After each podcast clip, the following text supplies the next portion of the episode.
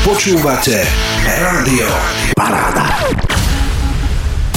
Dnes v štúdiu mám zase a opäť e, milú návštevu. Momentálne za mikrofónom sedí Silvia Knapiková, ktorá je riaditeľka Červeného kríža v Humennom. Vítajte v našom rádiu. Krásne pozdravujem všetkých poslucháčov Rádia Paráda. Pani Silvia Knapiková nám prišla porozprávať o Červenom kríži v Humenom, ale prv ako o tom všetkom začneme hovoriť, povedzte nám niečo o sebe. Ako ste sa vlastne ocitli v tomto povolaní? Úplne náhodou v roku 2010 som našla na internete na profesii, že hľadajú riaditeľku do Červeného kríža do Humeného a v tom čase som uvažovala o zmene povolania a rozhodla som sa že sa prihlásim, no a a takto nejako to vzniklo? A, a čo ste robili predtým?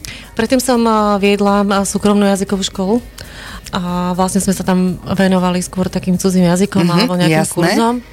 A rozbehovala som tam vlastne kognitívnu rehabilitáciu a tréning pamäti a to mi bolo tak viac bližšie, tak som si hľadala niečo, čo je tak spojené s tými ľuďmi, čo sa týka uh, ich takej uh, ďalšej takého toho rozvoja. A ja som si práve myslela, že keď ste teda v Červenom kríži, že či nemáte niečo spoločné e, so zdravotníctvom. Nie. Čiže vôbec nič, len ste takto si povedali, že idete, vyskúšali ste a prijali vás. Uh, ja ako nie som zdravotník, ale skôr uh, mám uh, vyštudované vzdelávanie dospelých a špecializáciu teda na demenciu. Uh-huh. A, a skôr tak v tej psychologickej časti sa pohybujem a v tých takých krízových intervenciách a tak a tie krízové situácie a vždy, vždy som predtým tak viac sledovala a rozvíjala som si mm-hmm. svoje vedomosti v tomto Jasné. smere. A koľko rokov už vlastne pôsobíte ako riaditeľka Červeného kríža? A nastúpila som 1.12.2010.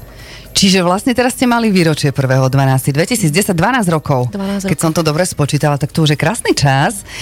A aká situácia bola, keď ste nastupovali, mi povedzte? Bola to iná úplne situácia, ako je teraz.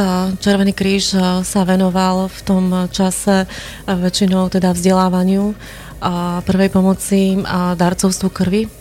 A nikto z nás tedy netušil, že v roku 2020 budeme riešiť pandémiu alebo v roku 22 budeme riešiť e, vojnový konflikt, teda jeho následky spojené e, s migračnou vlnou. A, takže úplne iný. Ale nejako v pozadí a som to stále cítila, pretože Červený kríž vo svete a pôsobí v týchto, v týchto krajinách, kde sú takéto, a, kde sa dejú takéto veci a, a nejako som si hovorila, že nikdy nevie človek, čo môže prísť. Ak hovoríte o aktivitách v Červenom kríži, tak e, ste spomenuli najprv prvú aktivitu, ktorú vlastne aj ja si tak pamätám, že beriete krv. Ešte je to vlastne stále? Alebo na Červenom kríži sa dá odobrať krv, ktorá je potrebná. Je to tak aj u vás? Uh, určite nie na Červenom kríži. Červený kríž vlastne, je to jeden z programov Červeného kríža, mm-hmm. je zháňať a oslovovať bezpríspevkových darcov krvi a následne ich teda oceňovať plaketami našou úlohou v tomto celom na, robiť nábory počas rôznych kampaní, ktoré sú, ktoré sú stále napríklad na, vo februári máme valentínsku kvapku krvi. To som práve na to mhm. naražala, pretože ja som sninčanka, aj u nás snine prebieha ano. valentínska kvapka krvi a mám taký pocit, že u nás na Červenom kríži ju vedia akože odobrať aj tam priamo. Tak kvôli tomu tá toto, otázka. Toto voláme mobilný odber krvi, ktorý je vlastne, nemusí to byť priamo na Červenom kríži, ale niekde, my ako v Humenom a sme mobilné odbery robievali do pandémie pravidelne niekoľkokrát do roka a nebolo výnimkou, že sme boli na námestí a v Humenom sme mali mobilný odber krvi spojený s rôznou prezentáciou a s rôznymi aktivitami Červeného kríža, vrátane ukážok prvej pomoci. Mm-hmm. A bolo to, bolo, boli to nádherné akcie, kde stali v rádoch stovky darcov krvi, prvodárcov, čo bolo veľmi akože pre nás dôležité. A... Keď rozprávame o tom darcovstve, ešte sa pri tom zastavím, chodí veľa ľudí, lebo teraz eh, počujem, že vravíte to číslo, že chodia stovky. Keď by som sa rozhodla, že chcem ísť darovať krv, čo musím preto urobiť? Vítam, alebo musím si sama dať niekde um, skontrolovať krv, či mám poriadku, alebo akým spôsobom to funguje? Funguje to tak, že sa rozhodnete, že chcete darovať krv a, že chcete byť súčasťou toho, že zachránite niekomu uh-huh. ľudský život. Ako my zvykneme hovoriť, že vrátite domov otca, matku, aj dieťa. Áno, samozrejme. A, takže a, v prvom rade musíte byť zdravá. Uh-huh. A ďalšia vec je tá, že musíte mať viac ako 18 rokov. A musíte splňať niektoré váhové limity ako žena. A aby ste teda neboli veľmi chudunká. A ďalej nesmiete predtým užívať antibiotika. Je to, je to také že viac podľa, veci, podľa áno. toho, uh-huh. že čo sa vlastne a, požaduje. Ale to všetko vám vlastne povedia na, na mieste, keď prídete k samotnému odberu, kde vypisujete istý dotazník a v tomto dotazníku máte otázky a tie sa v závislosti od toho, čo sa momentálne deje, teraz pandémia, alebo uh-huh. ja neviem, sú nejaké vírusové ochorenia a tak, tak podľa toho sa vás tam pýtajú, či ste užívate nejaké lieky, aké sú to lieky, ako často ich užívate, čo ste už prekonala. A sú tam rôzne otázky. Čiže podľa toho sa dá ešte aj na mieste, že či môžete alebo nemôžete ísť darovať, tam hej? Už pani doktorka, keď vypíšete ten dotazník, tak e, postupujete potom ďalej, idete k pani doktorke, ktorá vám sa ďalej rozvíja tie otázky. Samozrejme Samozrejme. A tej krvi je stále asi nedostatok? Čiže záleží... je potrebné, aby vlastne ľudia tú krv chodili darovať. Áno. A záleží vlastne aj od e, ročného obdobia. A veľmi náročné je letné obdobie, vtedy je viac úrazov, a, ale aj menej darcov, pretože sú dovolenky, prázdniny a tak. No a samozrejme závisí od regiónu, kde, alebo teda Vlastne áno, od regiónu alebo od toho, ak, v akom tom meste sa, kde aké operácie vykonávajú. A, a v našom regióne je to väčšinou podľa toho, akú krvnú skupinu momentálne potrebujú, na to sa oni špecializujú a samozrejme aj na uh, prvodárcov, uh-huh. kde získavajú teda nových ľudí, ktorí sú ochotní darovať krv. A to je vlastne aj tak kampaň, o ktorej sme pred chvíľou rozprávali, to valentínska uh, študentská kvapka krvi je dlhoročný projekt e, Červeného kríža. No a medzi tým rôzne kampane podľa vízie, aké vyskočia, máme Vianočná kvapka, prázdninová kvapka krvi, ako chcete. Teraz najbližšie bude nejaká kvapka ešte? A, teraz najbližšie je vlastne tie Vianočné kvapky krvi rôzne. My sme uh, brali uh, alebo robili teda uh, mobilný odber krvi dokonca aj na farnosti. Uh, mali sme v kultúrnych domoch, v Kaštieli Humenskom uh, veľmi krásny odber uh, s vysokou účasťou. Takže uh, je to otázkou dohody, potreby regiónu a samozrejme, aká situácia je momentálne. Či je to vôbec možné. Okrem tej krvi, čím sa ešte všetkým zaoberá Červený kríž? Ďalšia vec je, e, ďalší program teda je prvá pomoc, výučba prvej pomoci. A, a toto je asi to takéto najhlavnejšie. A potom sa venujeme terénnym sociálnym službám my tu v Humenom. Takže my vlastne prevádzkujeme už 10 rokov požičovňu zdravotníckých pomôcok, robíme prepravnú službu pre mesto Humenné a okolie. A takisto máme opatrovateľky, ktoré sa starajú o ťažko chorých ľudí doma, v domácom prostredí. A poradenstvo špecializované sociálne, ďalšia humanitárna časť. Sme intenzívne zapojení do, do všetkých eh, krízových situácií, ktoré sa dejú na území mesta alebo v regióne a, a takisto aj, aj celonárodne, eh, čo sme, mali možnosť za posledné roky vidieť. A taký nový program, do ktorého sa Červený kríž eh, celonárodne teda ho rozbehuje, je psychosociálna podpora a ktorej venujem ako obrovskú pozornosť, pretože ozaj posledné obdobie cítime, že je to veľmi potrebné rozprávať o duševnom zdraví, takže toto je jedna z ďalších našich programov. No a potom mládež, hej, tá mládež, ktorú ja veľmi ľúbim a, a veľmi sa mi dobre s nimi robí, takže venujeme sa mládeži a za 12 rokov odkedy pracujem v službách Červeného kríža, tak e, sme vychovali aj veľa, veľa zdravotníkov profesionálnych, záchranárov, lekárov, zdravotné sestry, psychológov, tak e, som na nich pyšná aj toto cestu ich krásne pozdravujem. A Červený kríž je o dobrovoľníctve alebo akým spôsobom e, viem byť členom Červeného kríža? No samozrejme, aj postavený na dobrovoľníctve, je to dobrá vôľa každého a asi kto trošku rozumie do dobrovoľníctva, tak e, si a možno trošku aj pamätá, aký dobrý pocit má z toho, keď urobí niečo dobré, bez ohľadu na to, či teraz daruje krv alebo ide pomôcť len tak, tak je postavený na dobrovoľníctve, ale je, ten náš je rozdelený tak na dve časti. Jedna je vlastne tá dobrovoľná a druhá je taká poloprofesionálna až profesionálna. A obidve tieto fungujú tak paralelne, zapadajú do seba a veľmi je to také zaujímavé, lebo sú tam rôzne vekové, od, od 5 rokov úplne, že po 80 mm-hmm. rokov máme dobrovoľníkov vo vysokom dá sa povedať, ako nám z nášho pohľadu v vysokom veku, pre nich je to úplne, že oni užívajú, keď medzi nás prídu. Oni sú aj radi určite, že môžu byť mm-hmm. s vami.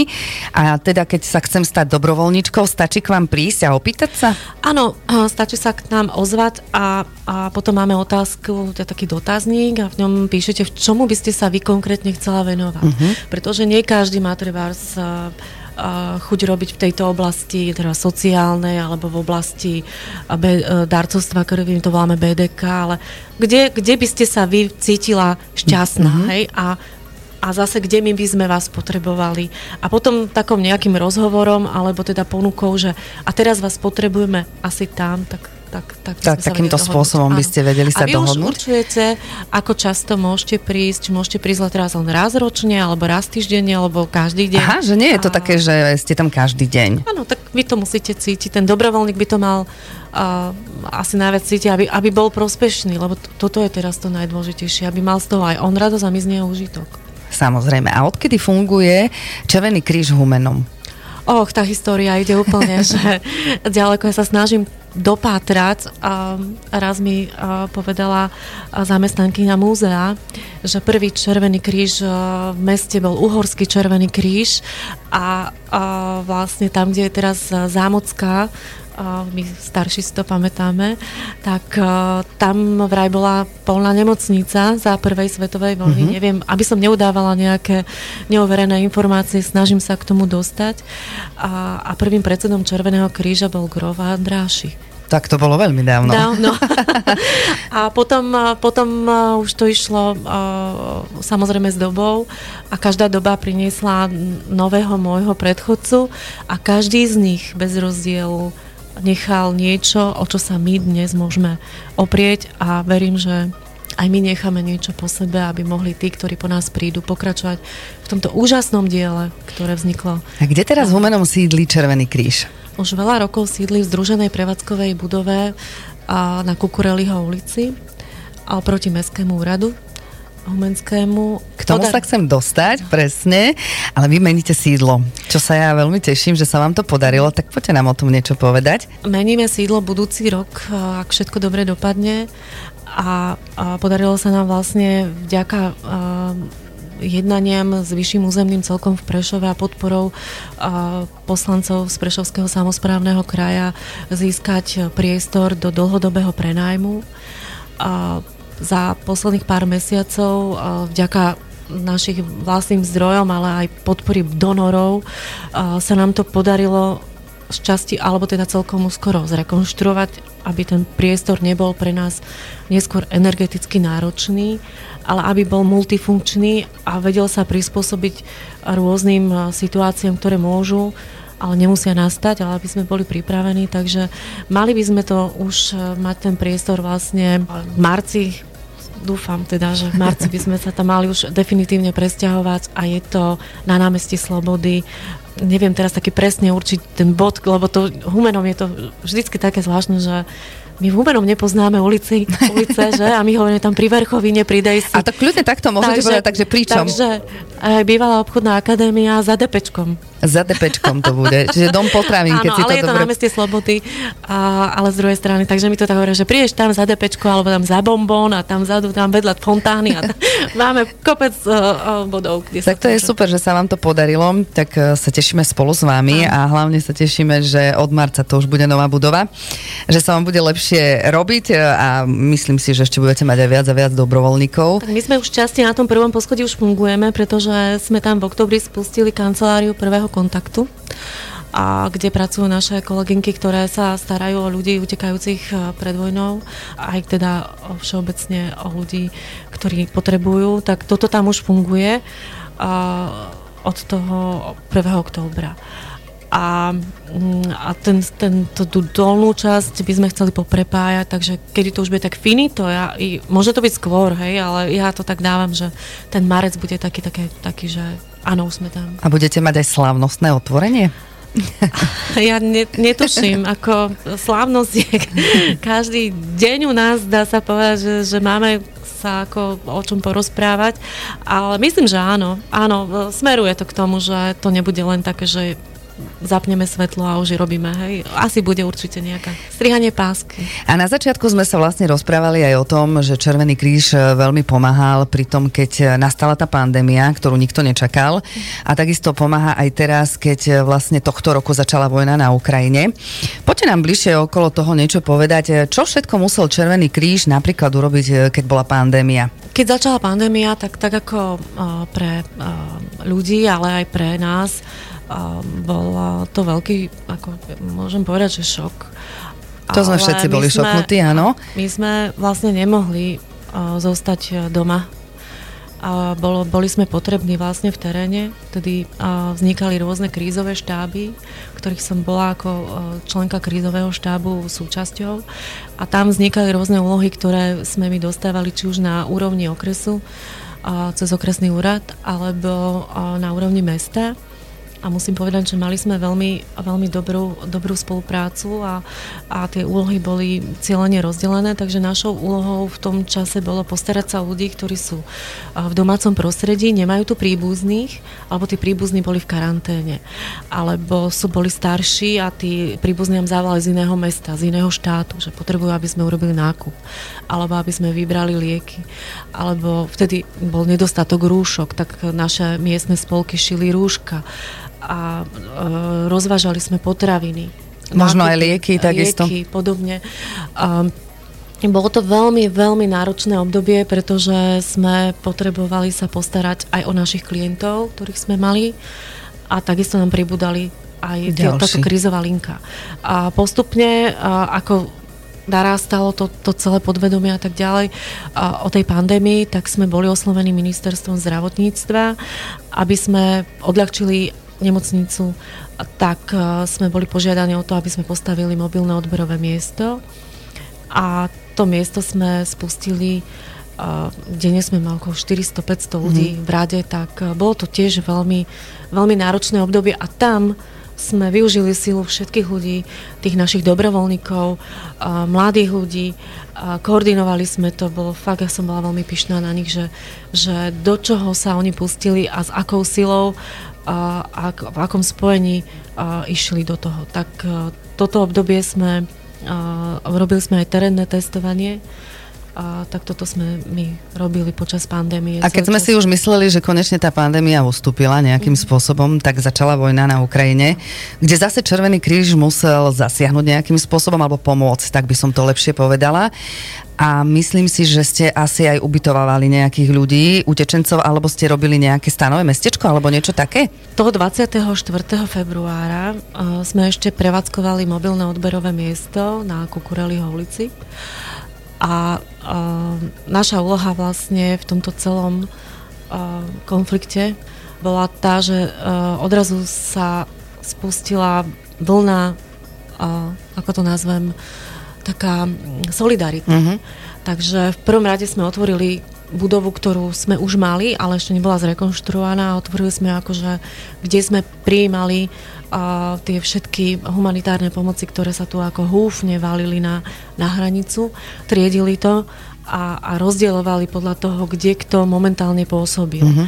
Ďalšia časť e, ľudí, mo, našich, ale nie ako z humeného, ale teda prihraničných spolkov ako Snína, Michalovce, Trebišov, Košice, títo pôsobili na hraničných priechodoch. A postupne sa začala budovať e, stanové mesto, a my sme sa zúčastňovali krízových štábov a podľa toho, kde nás kto potreboval, tak tam sme začínali pôsobiť. Takže naše prvé kroky od budovy sa potom delili, kde sme si my písali tie služby, kto kde bude mať, sme do záchytného tábora, kde prvý, prvá, prvá skupina ľudí utekajúcich pred tým konfliktom bola ubytovaná v záchytnom tábore, kde sme pomáhali či už s roznosom strávy alebo so zdravotnou službou, alebo s testovaním.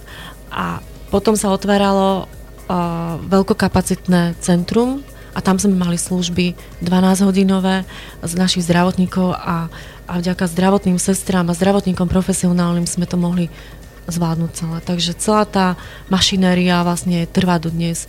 Ale trošku sa to ukľudnilo od toho začiatku samozrejme, ale stále ešte sú utečenci, ktorí vlastne utekajú uh, pred tým konfliktom, ktorý tam je. A keď by že sa na vás obratili, tak viete im pomôcť. Áno, odidenci nás kontaktujú uh, pravidelne, máme zriadené linky a sme s nimi v kontakte a chodívame stále do záchytného tábora.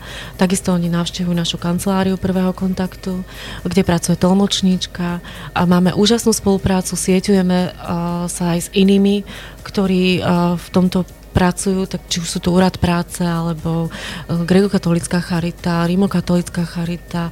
A neviem, rôzne organizácie, ktoré pôsobia či už na území mesta, alebo mimo a, a stále, stále je tu ten priestor, pretože oni jednoducho potrebujú tú, tu nájsť nejak, nejakú tú chvíľu na to, aby, aby to zvládli. To útočisko, aspoň to prvotné, mm. aby to zvládli a možno pokračovali ďalej, kde potrebujú ísť.